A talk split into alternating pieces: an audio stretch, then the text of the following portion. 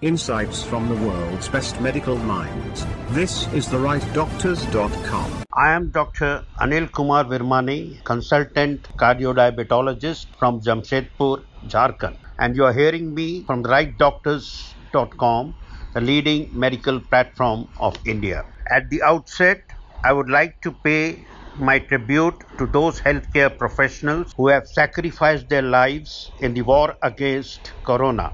My accolades to those who are frontline warriors and in the battle right now. I may be working from behind the lines and taking care of non-COVID patients because of my age and comorbidities, but from my experience of last 43 years in the medical profession, I am very optimistic that this battle is half won, and it is a matter of time before the virus succumbs to the might of the dedicated and passionate healthcare professionals.